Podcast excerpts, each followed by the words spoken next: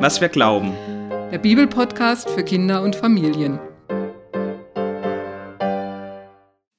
Hallo Jonas. Hallo Beate. Erinnerst du dich noch an die Geschichte von Zacharias und Elisabeth? Meinst du die Geschichte vom ersten Advent? Von dem alten Ehepaar, die jetzt doch noch ein Kind bekommen? Ja, genau die. Letztes Mal ging es ja um den Nikolaus und was der eigentlich mit dieser Zeit im Advent zu tun hat. Aber heute gehen wir wieder zurück zur Bibel. Du hast recht, die Geschichte war ja noch nicht zu Ende. Zacharias und Elisabeth sollen ein ganz besonderes Kind bekommen. Ja, und Lukas erzählt weiter. Elisabeth ist schon sechs Monate schwanger. Da bekommt der Engel Gabriel einen neuen Auftrag. Diesmal muss er nicht in die römische Provinz Juda, sondern nach Galiläa. Das liegt im Norden zwischen See Genezareth und Mittelmeer. Dort gibt es eine kleine Stadt, die heißt Nazareth. Und dort lebt eine junge Frau. Sie ist verlobt. Das heißt, sie wohnt noch bei ihrer Familie, aber der Termin für die Hochzeit steht fest. Ihr zukünftiger heißt Josef. Er stammt aus der Familie von König David, heißt es. Aber es ist so überhaupt nichts Königliches an ihm. Er hat einen ganz normalen Beruf. Er ist Zimmermann, das heißt Bauhandwerker. Er baut Häuser. Die junge Frau heißt Miriam oder auf Griechisch Maria. Maria ist irgendwo im Haus. Ich stelle mir vor, dass sie etwas für ihre Hochzeit vorbereitet. Es gibt ja keine Läden, wo man alles kaufen kann, was man will. Das meiste muss sie selber herstellen. Das Essen muss die Familie selber kochen. Dazu kommen dann die Frauen aus der Nachbarschaft und helfen mit. Eine Hochzeit, das ist ein großes Fest für alle. Da kommt jemand herein zu Maria. Ich grüße dich, du bist voll Gnade, Adonai ist mit dir. Maria versteht kein Wort. Was soll denn das? Und wer kommt hier so einfach rein? Die Tür ist zu, der Hof verschlossen. Maria bekommt einen riesigen Schreck. Sie hört Worte, die erst langsam in ihr Bewusstsein einsickern. Hab keine Angst, Maria. Du hast Gnade bei Gott gefunden. Du wirst schwanger werden und einen Sohn bekommen, den sollst du Jesus nennen. Er wird ein ganz besonderer Mensch sein. Viele werden von ihm sagen, dass er der Sohn Gottes ist. Gott wird ihm den Thron seines Vorfahren David geben. Er wird König werden über die Nachkommen Jakobs für alle Zeit, und sein Reich wird ohne Ende sein. Maria denkt nach. Natürlich wünscht sie sich Kinder, wenn sie mal verheiratet ist. Mit Josef hat sie schon oft darüber nachgedacht, aber doch nicht jetzt. Wie soll das gehen? Ich hab noch keinen Mann. Der Engel redet noch mehr seltsame Worte. Gottes Kraft wird über dich kommen, Gottes Geist dich überschatten. Deshalb wird das Heilige, das dann geboren wird, auch Gottes Sohn genannt werden. Aber damit du mir glaubst, gebe ich dir ein Zeichen. Deine Verwandte, deine alte Tante Elisabeth, von der die Leute sagten, sie ist unfruchtbar, die ist schwanger im sechsten Monat mit einem Sohn. Denn bei Gott ist nichts unmöglich. Maria hört zu. Wie ein Traum kommt es ihr vor, eine andere Wirklichkeit als das, was sie normalerweise kennt. Ich diene Adonai, es soll mir so gehen, wie du es gesagt hast. Da verschwindet der Engel. Maria aber macht sich auf den Weg. Das muss sie jetzt wissen, ob das stimmt, was der Engel gesagt hat. Denn wenn das mit Elisabeth wirklich stimmt, dann wird auch was dran sein an dem, was sie über ihr erstes Kind gehört hat.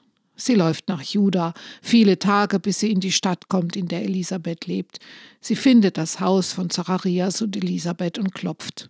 Elisabeth macht ihr auf.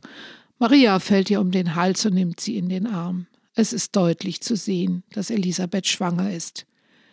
Elisabeth tritt einen Schritt zurück. Sie schaut Maria an. Dann sagt sie, Du bringst mir heute eine gute Botschaft. In dem Moment, wo du mich begrüßt hast, da hat mein Kind gestrampelt. Aber dann werden ihre Augen groß.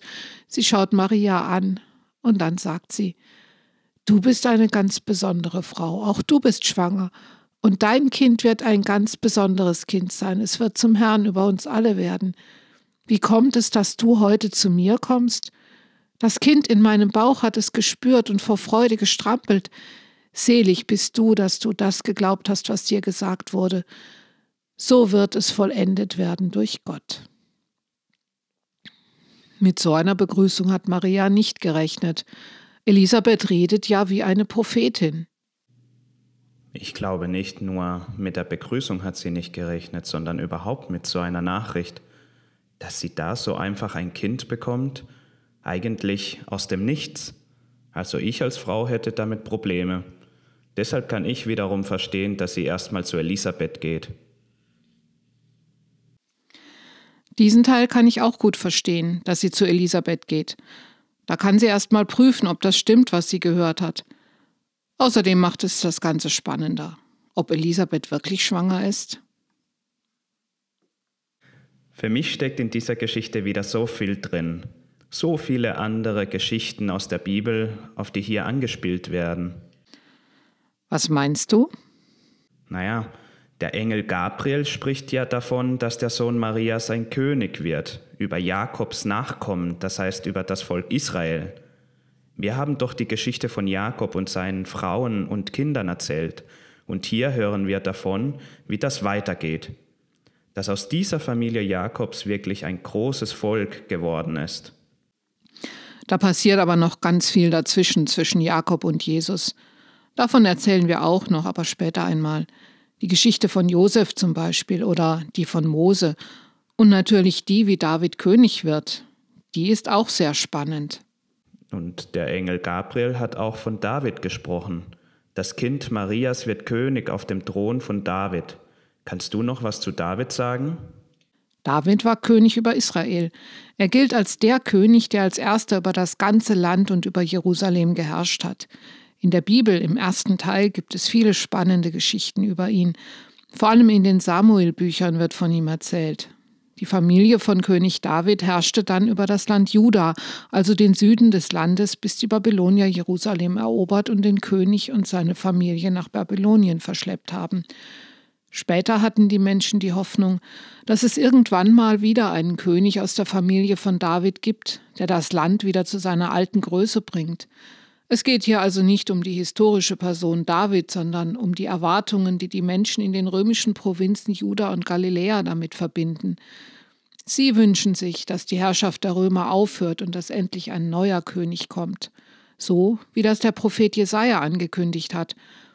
Und sie erwarten, dass dieser neue König den Menschen im Land Frieden bringt, dass er gerecht ist, dass er dafür sorgt, dass es allen gut geht und viele glauben, dass mit diesem König dann die Herrschaft von Gott selbst beginnt.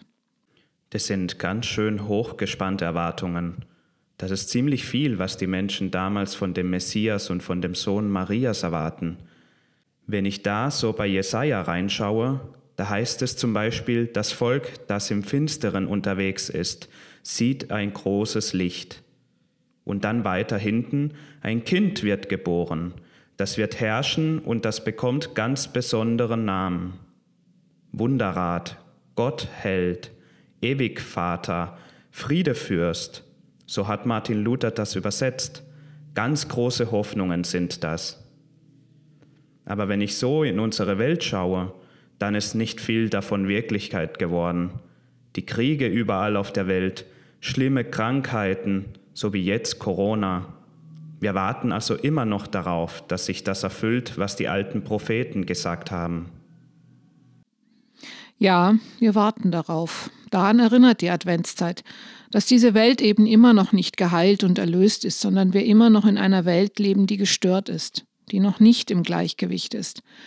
Aber wir warten darauf mit großer Hoffnung und großem Vertrauen, weil wir glauben, dass Jesus der Messias ist und dass er irgendwann wiederkommen wird und dass Gott dann die ganze Welt verwandelt, dass er gerade richtet, was schief ist und dass dann alle Menschen in Frieden leben können, ohne Krankheit, ohne Angst und ohne Not. Diese Hoffnung, die ist für mich in der Adventszeit ganz wichtig und in diesem Jahr nochmal ganz besonders. Aber da können wir auch später noch drüber nachdenken, in unserem Weihnachtspodcast. Bis dahin wünschen wir euch noch eine schöne Adventszeit und wenn ihr Lust habt, schaut doch bei unserem Adventskalender auf Instagram vorbei. Bis dann.